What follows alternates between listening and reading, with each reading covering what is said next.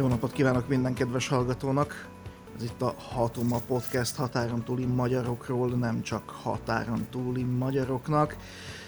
Egy újabb beszélgetéshez érkeztünk csütörtök lévén, és itt van velem már a virtuális stúdióban Parászka Boróka Erdélyből, és Pressburger Csaba a Vajdaságból, engem Finta Márknak hívnak, és Szlovákiából beszélek. És kezdjük egy friss történettel, illetve ez egy annyira friss és új történet, ami tulajdonképpen még a podcastünk felvételének pillanatában nincs is megerősítve, illetve nagyon-nagyon keveset lehet róla tudni, de minden jel jelen pillanatban arra mutat, hogy Pozsonyban szerda este, szerda éjszaka egy az LMBTQ közösség elleni két halálos áldozattal végződő támadás történt. Tényleg most így csütörtök reggel, amikor ezt a podcastet készítjük, még semmi nem biztos, csak az, hogy meghalt két ember és egy harmadik megsérült. Az biztos, hogy Pozsony belvárosában történt az eset, az is biztos, hogy pisztolyjal ölt a támadó, aki feltételezhetően egy, egy fiatal srác volt. A rendőrség kér mindenkit, hogy ne terjesszen olyan hitelesítetlen információkat, amely ezzel kapcsolatban felmerül, viszont rengeteg ilyen információ felmerült, egyebek mellett az, hogy ez egy, egy olyan elkövetőnek a támadása lehetett, akinek hasonló elképzelései voltak a világról, mint például Anders Bering Breiviknek, a norvég lövöldözőnek, aki több mint 60 embert tölt meg ugye annak idején Norvégiában, vagy hasonló elképzelései voltak, mint az új-zélandi lövöldözőnek.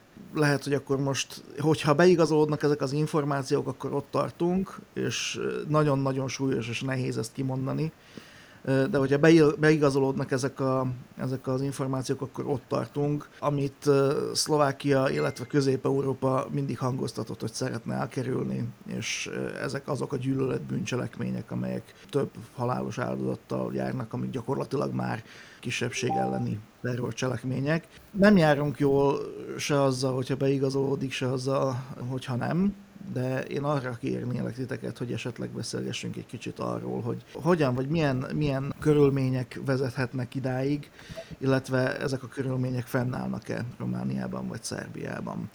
Boroka. Hát mi azt látjuk, hogy a, a román ortodox egyház, ami államegyház gyakorlatilag, hiszen a legjelentősebb, államilag is kiemelkedően támogatott egyház is, amelyről azt mondják, hogy a legnagyobb romániai cég, mivel hogy üzleti vállalkozásként is működik, az létkérdést csinál a meleg közösség elleni propagandából, nem feltétlenül ideológiai okok miatt, bár nyilván ennek is lehet valamiféle hagyománya, vagy szokásrendje, hanem azért, mert rohamosan csökken az egyház társadalmi támogatottsága a hívek száma, és kell valami érzékenyítő téma, amivel meg tudják fogni elcsángáló híveket, és erre találtak rá. Tehát e, ezzel brendelik vissza, meleg közösség elleni e, izgatással e, brendelik az ortodox egyházat, és, és ezzel aktivizálják a híveket, folyik a félelemkeltés, a családféltés, családbarát politika, amelynek nagyon nehezen tudnak ellenállni a román pártok, tehát elindul egy ilyen spirál, és be is sorolnak javarészt az ortodox egyház közé, mögé ebben a kérdésben, ideértve az RMDS-t is, sajnos. Csak hát van egy ellentendencia, hogy olyan bűncselekmények látnak napvilágot szinte napról napra az ortodox egyház berkeim belül, illetve az ortodox hívek körül, amelyek azt jelzik, hogy az úgynevezett családbarát fellépés és kampányolás erőszakot szít és, és gerjeszt, és hát az ortodox papok szexuális bűncselekményei és vagy nagyobb számban derülnek ki, vagy nő a számuk, ezen el lehet gondolkodni, illetve azok a hívek, akik erre érzékenyek, azok azok egyre, egyre agresszívebben lépnek fel, úgyhogy úgy, van egy ilyen tendencia, Közép-Európa legnagyobb meleg szolidaritási megmozdulása az Bukarestben, illetve Kolozsváron szerveződött, és ott is mindig atrocitások voltak, ez sem választható el az ortodox egyház lejárató kampányától. Én azt hiszem, hogy, hogy ezek a cselekmények tényleg várjuk meg a Prága, pozsonyi eset hátterét és meg, rendőrségi megerősítését annak, hogy mi történt, de azt biztosan kijelenthetjük, hogy az a fajta gyűlöletkeltés, amit ezek az egyházi és politikai csoportok kifejtenek Közép-Kelet-Európában, az nem lassan, hanem gyorsan és konkrét e-, erőszakba fordul át. Hol látható, hol kevésbé látható, de én azt hiszem, hogy a kevésbé látható erőszak, látványos erőszak is pont annyira veszélyes, és nagyon-nagyon komolyan kell venni. Csaba? Nagyon hasonló a helyzet Szerbiában is, itt is az egyház az a, az egyik főerő, amely a hangulatkeltésnek a főszereplője. Nemrég, néhány héttel ezelőtt volt Szerbiában büszkeségnapi felvonulás, konkrétan az Europride-ot tartották itt, tehát egy, egy összeurópai eseményről volt szó, amelyre több Európai Uniós politikus is eljött, támogatandó ezt az eseményt, ugyanis a hatalom mindent megtett annak érdekében, hogy erre ne kerüljön sor. Ugye nyilván a belpolitikai okai lehettek ennek, elfedni bár más sokkal égetőbb kérdéseket, nem ártott a nacionalista közvéleményt azzal táplálni, hogy ezt az eseményt betil, betiltanák. De erre mégsem került sor végül is, megtartották az Europride-ot, a fölvonulást, de az a cirkusz, ami ezt megelőzte, illetve az a, az a nacionalista fölhajtás, ami előtte volt, az, az egyértelműen jelzi azt, hogy tulajdonképpen csak egy látszat volt mindaz, amit az elmúlt tíz évben láttunk az LMBTQ közösség jogainak javulása tekintetében, ugyanis azt láthattuk, hogy már több éve egymás után mindenféle gond nélkül megrendezik ezt az eseményt, fölvonulhatnak, persze rendőri biztosítás mellett, de hát ez, ez a Szerbiában sajnos idézőjelben mondom természetes, viszont különösebb ellenerő nem mutatkozott sokáig. És ezt egy, egyesek annak tulajdonították, hogy itt változik a társadalmi hangulat, itt elfogadóbbá válik a, a nagyon is patriarchális és, és az egyház által erősen befolyásolt szerbiai társadalom, de úgy tűnik, hogy mégsem ez a helyzet, és ezt már nagyon sokan, akik jobban ráláttak erre a hm, problematikára, előtte is hangsúlyozták. Egyszerűen arról van szó, hogy a jelenlegi hatalom körei képesek arra, hogy egyszerűen mesterségesen elnyomják ezeket az indulatokat. Tehát egészen konkrétan fogalmazva a huligánbandák, a különböző ultrák a kezükben vannak, és egyszerűen rájuk parancsolnak, hogy most ne cirkuszoljatok, akkor nem fognak kimenni az utcára. Ha viszont szabadon engedik őket, elengedik őket a láncról, akkor ott lesznek az utcán, és olyasmiket csinálnak, amik, amiket most is csináltak. Az egyház is egyébként mondom, nagy, nagy szerepet játszott ebben az egész fölhajtásban a fölvonulást megelőzően tömjén füsttel úgymond fertőtlenítették az, azokat az utcákat, amelyeken a fölvonulás zajlani fog.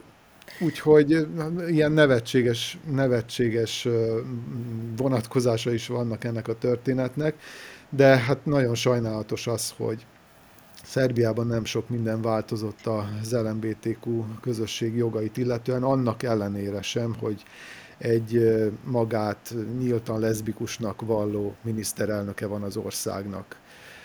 Még ő sem volt olyan helyzetben, illetve nem akart olyan helyzetbe kerülni, hogy erőteljesebben kiálljon amellett a közösség mellett, amelyhez ő maga is tartozik. De Csaba és a vajdasági magyarok hogy reagálnak?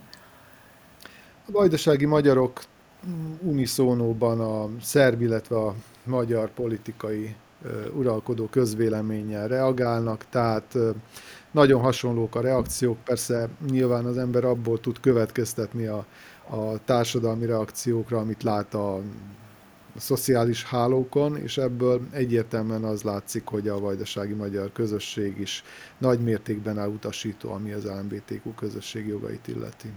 Azért, mert Erdélyben ez egy nagyon különös kérdés. A, a Kolozsvári Pride-on felül reprezentáltak a magyarok. És nem tudjuk, hogy pontosan miért. Vagy azért, mert a melegjogi érdekképviselet az a magyar mintára szerveződik, vagy nagyon erősek a magyar érdekvédő kapcsolatok, hálózatok, vagy azért, mert tényleg érzi itt a néhány a magyar közösség azt, hogy, hogy itt a kisebbségi jogok általában sérülnek, és itt valami probléma van, hogyha nem lehet kimenni Kolozsváron a köztérre, és azt mondani, hogy más vagyok és vállalom. Csak tapogatni lehet, hogy mi lehet ennek a ö, magyarázata, de az tény, nagyon érdekes helyzet áll elő, hogy a magyarországi melegellenes propaganda és a, az erdélyi tapasztalatok valahogy most itt érezhetően szembe mennek egymással.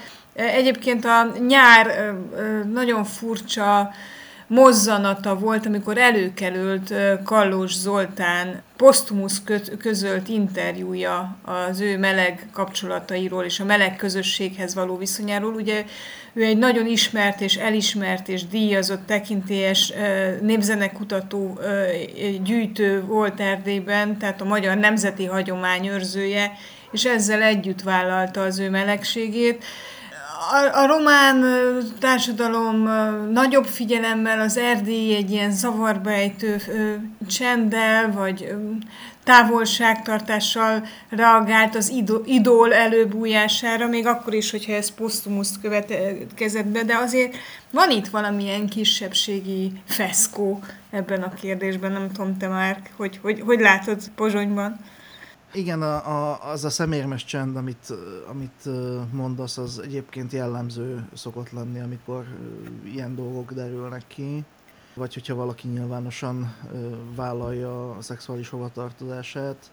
Bár ha jól tudom, ez a népzenekutató ugye csak halála után vállalta Igen. tulajdonképpen, tehát az az interjú vele, amiben ezt vállaltam is jelenhetett meg addig, amíg, amíg el nem hagyta ezt a földi világot. Igen, az, hogy, az, hogy hogyan reagálnak erre a, a közösségek, ugye az első a csend, amíg össze nem szedi magát a, a, az a része a közösségnek, aki ilyenkor kiabálni szokott, és aztán visszatér minden a régi kerék, kerékvágásba, és ö, ö, folytatódik a, a harag, meg a, a gyűlöletkeltés abban a szegmensében a közösségnek, amely erre hajlamos.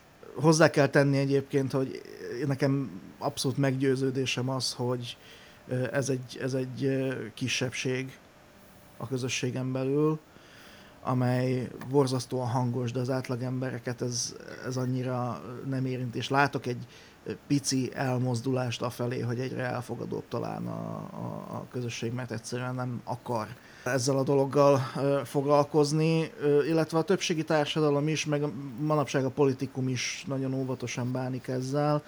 Ugye Gyimesi Györgynek volt egy javaslata, ugye ő az a képviselő, aki most az úgynevezett magyar ügyeket képviseli a szlovák parlamentben. Volt egy olyan javaslata, ugye, hogy a, az állami intézményekre tilos legyen kitűzni a szivárványos zászlót, vagy bármilyen más zászlót, ami, ami szexuális kisebbségekre, vagy esetleg más kisebbségekre utal. És, és ebben nem, nem, nem értették bele mondjuk a magyar közösségi szimbólumok használatát is? Igen, volt erről egy vita, hogy, hogy itt a magyar közösségi szimbólumok használatával akkor mi van, és akkor a Gyimesi azt mondta, hogy nem szabad összemosni a, a, az LMBTQ közösséget a magyar kisebbséggel, illetve a magyar nemzetiséggel, mert hogy két különböző dologról van szó. Ezt a napoknak a, a pár hónappal ezelőtti vitájában is ezt az álláspontot mereven képviselte. Végül is aztán nem ment át a parlamenten ez, a, ez, a, ez az ötlete, amit egyébként Tomás Terebával annak idején a fasiszta Löszönösz listáján parlamentbe került képviselővel együtt terjesztett be és hát nem, nem talált megértésre még a saját pártjának, a, az Olanonnak a konzervatív szárnyában sem. És hát ugye, tehát a, a sajátjai is elutasították ezt a, ezt a felvetést, úgyhogy egyelőre partvonalon kívülre került ez, a, ez az ötlet. A szlovák parlament most ismételten elkezdett foglalkozni egy másik ilyen kultúrharcra, meg etikai harcra alkalmas kérdéssel, ez, a, a, ez az abortusz, illetve a művi ter- terhesség megszakításnak a kérdése, de még visszatérnék egy kicsit erre a mostani esetre. Közben én olvasom a szlovák sajtót, ahol már készpénznek veszik, hogy egy, egy fiatalember követte el ezt a pozsonyi lövöldözést, akit ma reggel holtan találtak, tehát ha minden igaz, akkor öngyilkos lett. És hát akkor ez kicsit talán már hitelesíti azokat az információkat, amelyek szerda este kerültek elő, illetve szerdai kerültek elő erről a fiatalemberről. Igazából az, a, az az érdekes, és az a furcsa ezzel az egész történettel kapcsolatban, hogy nagyon-nagyon hasonlít azokra az esetekre, mint a Breivik féle gyilkosság, vagy, a, vagy, vagy azok a gyűlöletbűncselekmények, amelyek egy, az Egyesült Államokban történnek. Ugye volt ez a buffalo támadás nem is olyan régen, az a illetve ugye volt a Brenton Tarrant, ő volt a, az új-zélandi lövöldöző, ezek mind egy, egyedül dolgozó elkövetők voltak, akiknél valami valószínűleg elpattant, mert az a fiatal is közölt egy meglehetősen hosszú manifestót, ahol kifejezte a, az LMBTQ közösség, illetve a zsidók elleni határozott ellenszenvét. A manifestót a Twitteren egy neonáci jelképpel, illetve egy náci jelképpel a fekete nappal illusztrálta, és ez egy kicsit más szubkultúrája annak a neonáci szubkultúrának, ami Szlovákiában a 2010-es években ugye megerősödött. Ugye itt a, a különböző neonáci szubkultúrák összeálltak, és a parlamentbe igyekeztek ugye Kotleba, Marian Kotleba listáján, de ezen kívül még voltak olyan különböző csoportok, amelyek nem álltak bele ebbe a, ebbe a társaságba, pont azért, mert ők magát a rendszert akarták megdönteni, és nem a rendszer részesei akartak lenni, mint ahogy a LSNS tette. Ők ugye felültek a, a politikai eszközök vonalára, illetve vonatára, és ezen keresztül próbáltak ugye valamiféle hatalomhoz jutni, és aztán voltak ezek a nagyon-nagyon más elképzeléseket valló emberek és csoportok, akik, akik tényleg arról fantáziáltak, hogy itt a demokratikus rendet fogják majd, fogják majd megdönteni, és ez volt a különbség a két mozgalom között. Ők árulónak tartották például kotlebáékat, mert hogy elárulták az eszmét és igen, ezek, ezek szervezett csoportok voltak, és az volt az érdekes, hogy ezeknek a csoportoknak szépen lassan leáldozott, és ezek a csoportok marginalizálódtak az évek során. Ahogy a mainstream neonáci, nagyon ostoba dolog ezt így kiejteni az ember száján, hogy van ilyen, hogy mainstream neonáci mozgalom, de, de ahogy ez pacifikálódott és beépült a, a rendszerbe, úgy szakadt le róla tulajdonképpen a, ez a másik fajta neonáci vagy neofasiszta mozgalom, és úgy marginalizálódott. Nemrég jelentette be például a Szlovenski Bránci, tehát a szlovák honvédők nevezetű paramilitáris csoport a közösségi oldalon, hogy befejezik a tevékenységüket közülük például voltak olyan emberek, akik zsoldosként mentek el harcolni a, a Dombaszi szeparatisták oldalán, tehát nekik, nekik ilyen, ilyen motivációik is voltak, és aztán maradt az a, az a szétszórt és tulajdonképpen egyénekre korlátozódó mozgalom, amely nagyon-nagyon hasonló elképzeléseket vallott a világról, mint a, az amerikai alt-right a, a legösszeesküvés elmélet hívőbb része. Tehát az a QAnon, tehát a, már a QAnon mozgalom zatca tulajdonképpen, ami, ami tényleg egészen elképesztő dolgokat val, és, és hát vannak ilyen emberek, ugye egy 5 milliós, vagy 5,5 milliós Szlovákiában is, és hát úgy látszik, hogy ez a, ez a bomba, vagy ezek a rejtett aknák robbantak most be Pozsonyban, és egy, egy teljesen eszeveszett fiatalember követett el egy ilyen bűncselekményt. Úgyhogy meglehetősen nehéz ilyenkor szavakat találni a mi értekre. Én ilyenkor, ilyenkor hát úgy beszélünk, mintha ez rendszeres volna, miközben az erőszak, a mikroerőszak és a, a látványosabb és kegyetlenebb és nagyobb impaktal járó erőszakcselekmények gyakoriak, azért, azért ez, ez mégiscsak egy rendkívüli dolog, és remélem az is marad, ami Pozsonyban történt. De azért egy dolgot nagyon fontosnak tartanék hangsúlyozni. Azzal együtt, hogy az erőszak kultuszát és a leszámolás kultuszát itt szélső jobboldali körök, egyházi körök, párt, pártok felvállalják, és egyre inkább felvállalják, mégiscsak van egy olyan tényező, amire mindannyiunknak figyelni kell, és mindannyiunkat felelősség érinti, egy illeti, az, hogy mentálisan kiszolgáltatottak az emberek. És vannak olyan csoportok, egyre több olyan csoport van, aki ezekre fogékony és kiszolgáltatott, mert szorong a válságok miatt, és itt ez a 20 éves generáció, amelyik átélte a Covidot, az izoláltságot, sokok miatt izolált, és viszont nagyon kevés helyhez, helyre tud fordulni, és kevés emberhez tud fordulni segítségért. Úgyhogy nem tudom nálatok mi a helyzet. Én, én Erdélyben és Romániában azt látom, hogy a 20 éves és a 20-as évei elején járó generációk nagyon nagy bajban vannak, és nagyon sokat számít, hogyha mi idősebbek figyelünk rájuk, és nyilván nem, ezen nem azt akarom mondani, hogy álmokfutók vannak közöttünk, Isten őriz, de hát miért kell megvárni azt, hogy, azt, hogy ilyen történjen ahhoz, hogy, ki, hogy segítsünk. Tehát e, e, erre ezt én nagyon-nagyon nagyon fontosnak és odafigyelésre valónak tartom. Én úgy gondolom, hogy ez egy masszív jelenség, ez egy tömegjelenség, amire egyszerűen nem lehet, tehát annyira izoláltak ezek az emberek, hogy egyszerűen nem lehet rá odafigyelni. Ráadásul egészen más gondolkodási mintázattal rendelkeznek már a mostani 20 évesek is, ezek a digitális magányban szocializálódó 20 évesek, amelyeket már a 30-40 évesek se feltétlenül értenek meg. Tehát például ez a fiatalember is a 4chan nevezetű fórumon volt aktív, ezt az internet pöcegödrének szokták hívni ezt a fórumot, mert itt tényleg elszabadulnak ebben a, ebben a közösségben a, a, az indulatok.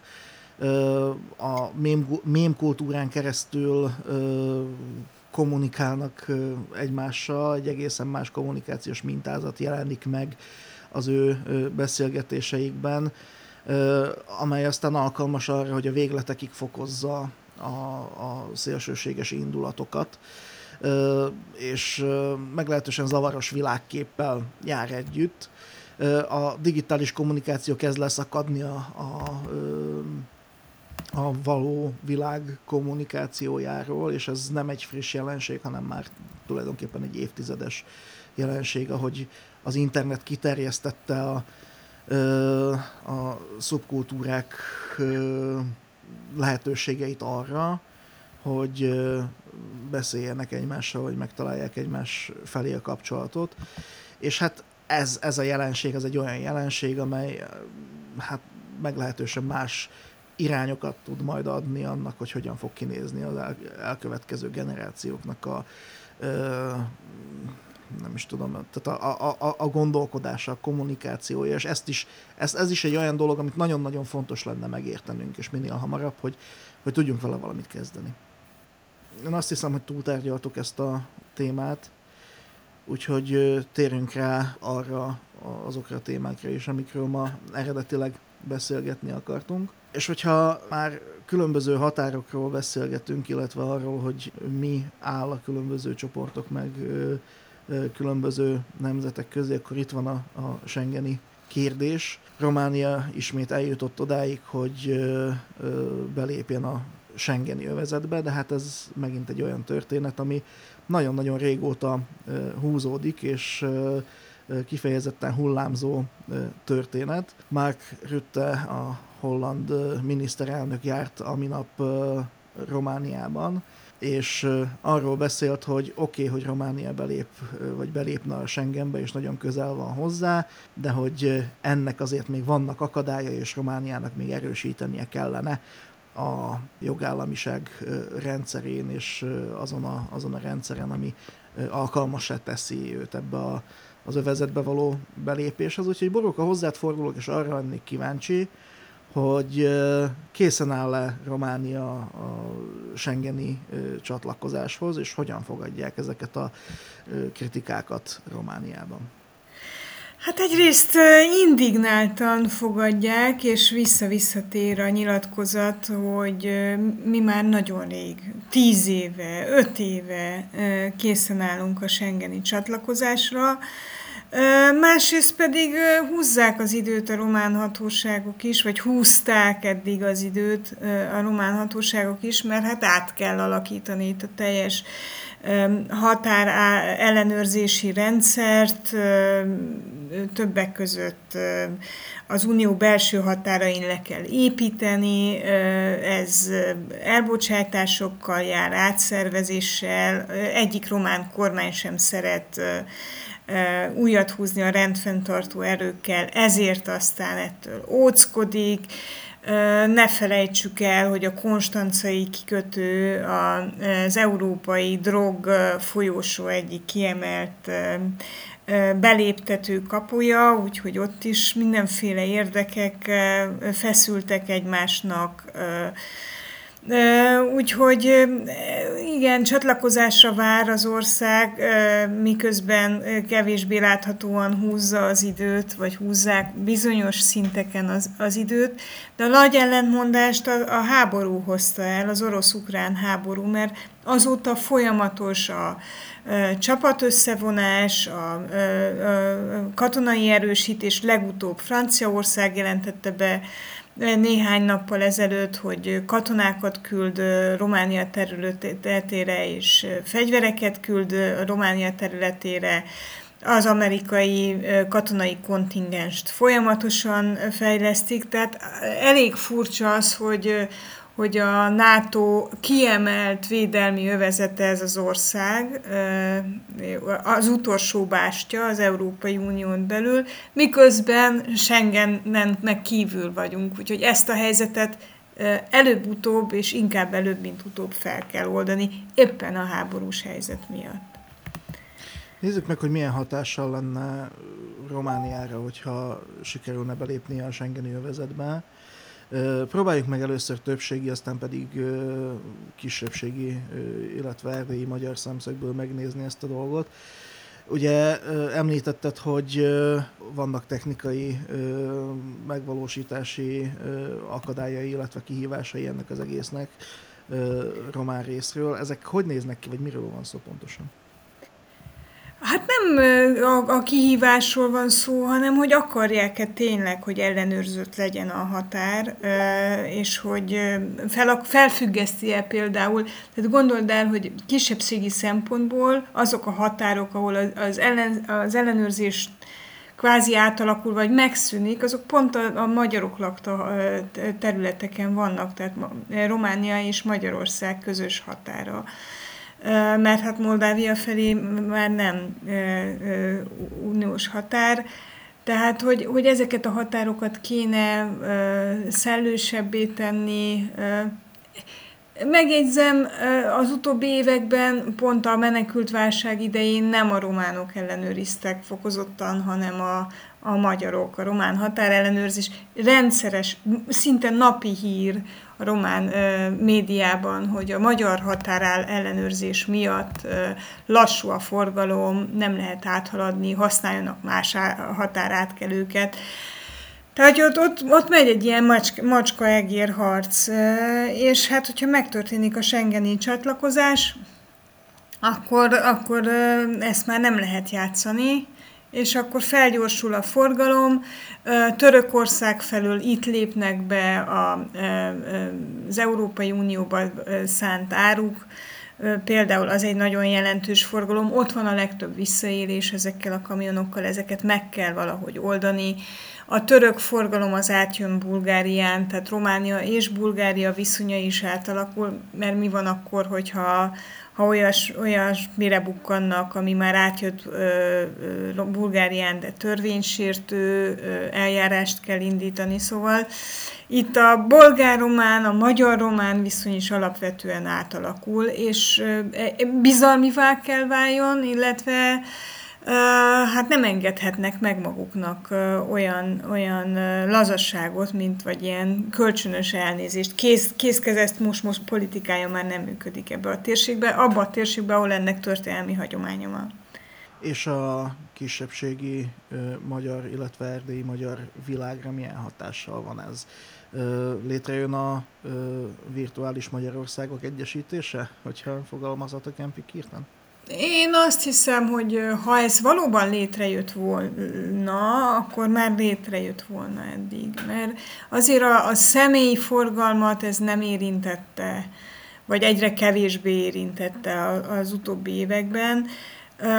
Úgyhogy nem, nem ezen múlik. Ami, ami egy kicsit elgondolkodtató, például a magyarországi támogatások és a magyar-rumán területen történő pénzmozgás szempontjából, hogy azért mind, a magyar fél egyébként gyakran kijátszotta azt, hogy a Romániába küldött állami támogatások, azokat nem ellenőrzi a román kormány, és ezért például rejtett pártámogatása is lehetett használni, és használták is, nem csak az RMDS, de a tényfeltáró anyagok szerint az egykor kormányzó szociáldemokrata párthoz is jutottak magyar adóforintok. Tehát a korrupciónak ez a szintje működött. Na most, ha bízunk benne, hogy a Schengeni bővítés egyben a korrupciós hálózatok visszaszorítását is jelenti, akkor azt kell mondjuk, hogy, hogy átalakulhat, de ha Magyarországon nő a korrupció szintje, Romániában megcsökken, akkor ez minket nem közelebb fog vinni, hanem távoli, el fog távolítani, és, és a felelős az nem a román fél lesz, vagy nem a romániai magyarok, hanem az, ahol ez a korrupció történik. De hát ez egy sokszoros ha, és nem gondolom azt, hogy hogy ez fogja megváltoztatni a magyar-magyar viszonyok átláthatóságát, vagy átláthatóbbá tételét. Ha ezt nevezzük nemzetegyesítésnek, bárcsak ezt nevezném. Szlovákiában, amikor beléptünk Schengenbe, akkor mindenki nagyon ünnepelte a határoknak az eltűnését, és aztán szépen lassan elfeledkezett arról, hogy milyen jó is, hogy nincsenek határok, és nagyon természetesnek kezdtük venni, ami, ami nagyon pozitív dolog egyébként, hogy, hogy ez így, ez így eltűnik a határellenőrzés az emberek mindennapjaiból, és aztán akkor vettük észre, hogy milyen ö, nagy vívmány is ö, Schengen és ez a közös európai tér, amikor a ö, koronavírus járvány idején ö, lezárták a határokat, és ö, nem lehetett ö, csak úgy átmenni, és ö, akkor vettük észre azt is, hogy mennyire nagy hatással van a hétköznapi életünkre a határ, hiszen rengeteg volt az ingázó, aki Magyarországra vagy Ausztriába jár dolgozni, és rengeteg problémát is okozott ez az egész.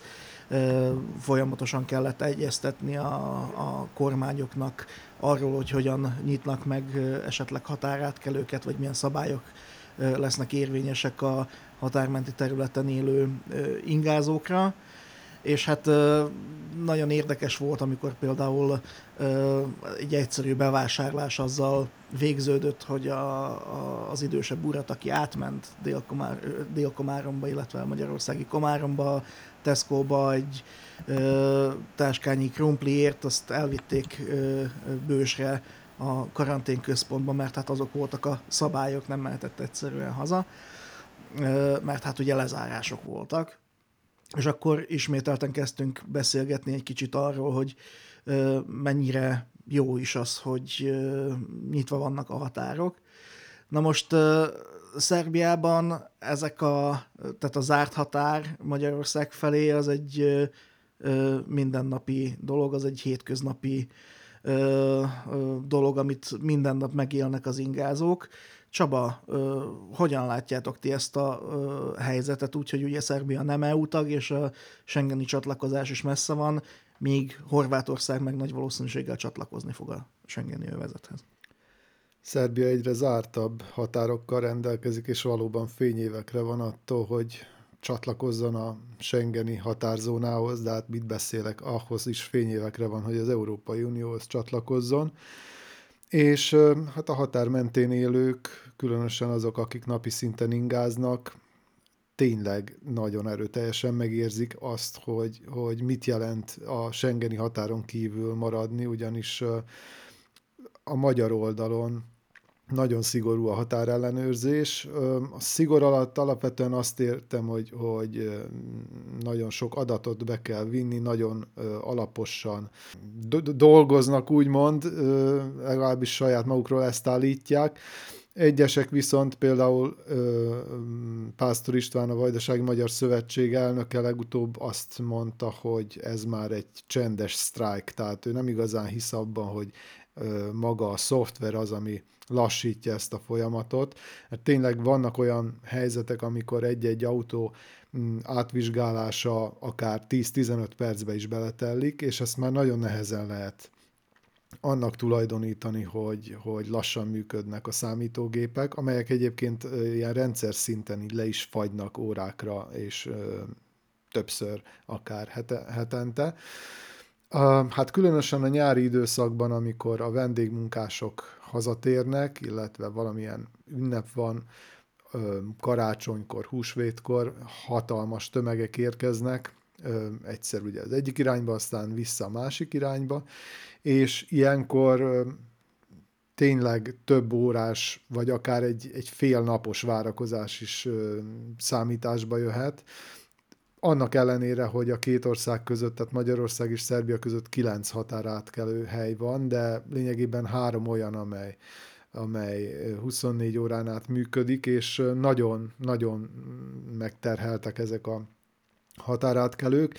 Hiába még az is, hogy egyre több sávot nyitnak, illetve voltak ilyen sáv átadások, tehát ilyen szalagátvágások, politikusi szalagátvágások, de hát ezek se segítenek abban az esetben, hogyha kapacitás hiány miatt egyszerűen ezeket a sávokat nem nyitják meg. Tehát, hogyha, hogyha, hogyha nem teljes kapacitással működnek ezek a határátkelőhelyek, lehet ott 15 sáv is, kettő működik, akkor az ugyanolyan lassú lesz, mint akkor, amikor még csak 8 sáv volt. Szóval ez a helyzet elsősorban mondom az ingázókat érinti, és hát természetesen az ingázók között is a legtöbb a, a magyar kisebbségi, akik ö, átjárnak Magyarországra dolgozni, de még Bocsánat, az sem ritka ö... egyébként, hogy visszafelé, tehát hogy Magyarországon él, de még Vajdaságban van a munkahelye.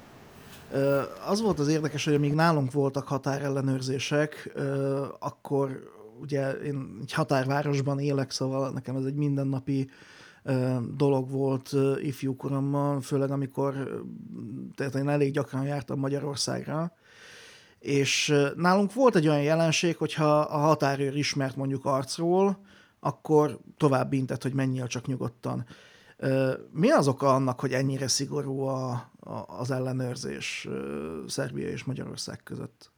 Egyszerűen a Schengeni határzónával magyarázható. Tehát Magyarország a Schengeni zóna külső határa Szerbia felé, és köteles ezt a, ezt a rendszert föntartani, illetve, illetve biztosítani azt, hogy ne kerüljön senki olyan be a Schengeni határon, a, akit, akit nem lenne szabad beengedni. Egyébként ez külön probléma is, hogy hogy Szerbiában a, Szerbiának a, a vízum rendszere sincs teljes mértékben összehangolva az Európai Unióéval. Ezzel kapcsolatban is folytak a, az elmúlt hetekben tárgyalások, hogy Szerbia jövő évtől néhány olyan ország ellen is vezetne be vízumot, amelyek eddig nem voltak vízumkötelesek Szerbia irányában, viszont ahonnan nagyon sok illegális bevándorló érkezik Európába. Tehát ugye Szerbiába eljutnak legális módon, akár vízum nélkül, és utána már csak a, a, az Európai Unió határa következő kihívás számukra.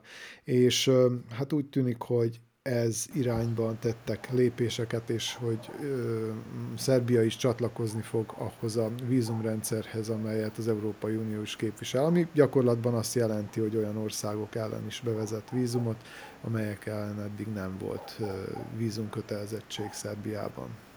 Én azt, azt láttam, itt ugye két uniós tagára, Románia és Magyarország, hogy teljesen esetleges, hogy mikor szigorodik a határellenőrzés, és mikor nem. A, mikor kezdődött a Covid válság, akkor általános volt a szigorítás. Amikor a menekült válság tombolt, akkor magyar oldalon folyamatosan ment a vegzálás, de egészen különös szinten, tehát mikor kis személyautóval mész, és a kis csomagteredet nyitatja ki a határőr, két uniós tagállam között közlekedő uniós polgár esetében, és akkor ott, ott kutakodik, és emelgeti a takarót, és tehát így a 80-as éveket idéző eljárással, ami nem szép emlék, akkor ugye elgondolkozol azon, hogy ez tény, tényleg az előírás, és tényleg az uniós és Schengeni határ, vagy valami, valami más van e mögött. És hát a legutóbbi... Nem, én tehát arra gondolok itt, hogy az adminisztráció hosszú. Az, hogy most a, a, a váma mennyire ellenőrzik a, a csomagteret, vagy, vagy, vagy persze kinyitatják, de nekem legalábbis az a tapasztalatom, hogy azért olyan nagyon föltúrni nem szokták lehet, hogy azokat, akik gyanúsabbak, igen, de, de maga az adminisztrálás, tehát az, hogy, hogy útlevél ellenőrzés, kezelés, ez, ez borzasztó hosszú ideig tart. De itt a román-magyar határon, ha van fennakadás, mert van olyan, hogy csak intenek, és nem csak az ismerőst. Tehát egyszerűen kiszámíthatatlan, hogy mi lesz. Én a, a legrémesebb ilyen emlékem az egy jó bő fél éves a nagylaki határnál keltem át, amikor megkezdődött az orosz-ukrán háború, Arad mellett, akkor nem is tudom, négy órát álltam. Tehát mondjuk a legforgalmasabb romániai határátkelő, mert autópályák visznek arra, és nyugat felé, Nyugat-Európa felé itt megy át a Balkán úgyhogy ott, ott azért szokott sor lenni, de akkor is annyira irracionálisan lelassult hirtelen egyik óráról a másikra, mm. és nem a, nem a, a papírellenőrzés ment, hanem ez a ellenőrzésnek álcázott tötymörgés az autók között, vagy nem tudom. Tehát a, a, a, van egy erre egy román kifejezés, amikor valaki úgy tesz, mintha végezni a dolgát, és így fontoskodik. Na, hát ez, ez csak, csak, csak annyival szeretném érzékeltetni azokkal a jelzőkkel, amelyekkel Pásztor István érzékeltette azt, hogy milyen a helyzet. Tehát még júniusban úgy fogalmazott, hogy érthetetlen, elfogadhatatlan, megszégyenítő és megalázó az, ami történik a határon. Most, októberben pedig a nyári csúcson túl vagyunk, és elvileg nem kellene, hogy olyan nagy forgalom legyen a határon, és mégis rengeteget kell várni. Most azt mondta, hogy gyalázat, megengedhetetlen, és csendes sztrájk folyik. És mindezt ugye annak kontextusában kell értelmezni, hogy soha nem voltak ilyen jók a szerb-magyar viszonyok, és mindezt annak kontextusában kell értelmezni, hogy Pásztor István a leghűségesebb partnere mind a magyar, mind a szerb kormánynak és ő mégis ilyeneket mond, hát akkor ott, ott tényleg valami, valami nagy, nagy, nagy gond lehet. Beszéljünk még egy kicsit a, az illegális migrációról, ami egyébként kifejezetten komoly feszültséget okoz most Szlovákiában, hiszen jelen pillanatban határellenőrzés van az osztrák-szlovák határon, az október 28-áig, ha jól tudom, fenn is fog állni, és hát ugye a cseh és szlovák határon is a közúti határátkelőkön volt ellenőrzés, illetve bevezették az ellenőrzést. Ez azért van, mert meglehetősen nagy káosz zajlik most, vagy, vagy folyik most jelen pillanatban a, a, az illegális migráció terén. Magyarország, Magyarország és Szlovákia között egyelőre ugye nincs szó határ ellenőrzésekről, bár hogy a, a, az új migrációs útvonal az épp ezen a két országon keresztül halad át Nyugat-Európa felé. és hát ugye elég gyakoriak most azok a rendőrségi hírek, hogy furgonokat állítanak meg a, a rendőr. Komáromnál is voltak ilyen esetek, amelyek tele, tele voltak menekültekkel. Úgyhogy, úgyhogy tényleg érezni azt, hogy jelen pillanatban zajlik egy ilyen, egy ilyen folyamat, és ez egy hétköznapokban is érezhető dolog. Az én kérdésem kettő lenne ezzel a dologgal kapcsolatban. Egyrészt Csaba felé, hogy mi a helyzet most ezen a téren a, a határon. Ugye júliusban beszéltünk arról, hogy hihetetlenül kiélezett a, a helyzet a szerb-magyar határon táborozó menekültek között. Ugye volt ott egy ilyen fegyveres atrocitás is. És a másik kérdésem pedig az, hogy hogyan látjátok ennek a témának a taglalását a, a közbeszédben, mert az én tapasztalatom szerint meglehetősen más az egész, mint amilyen korábban volt.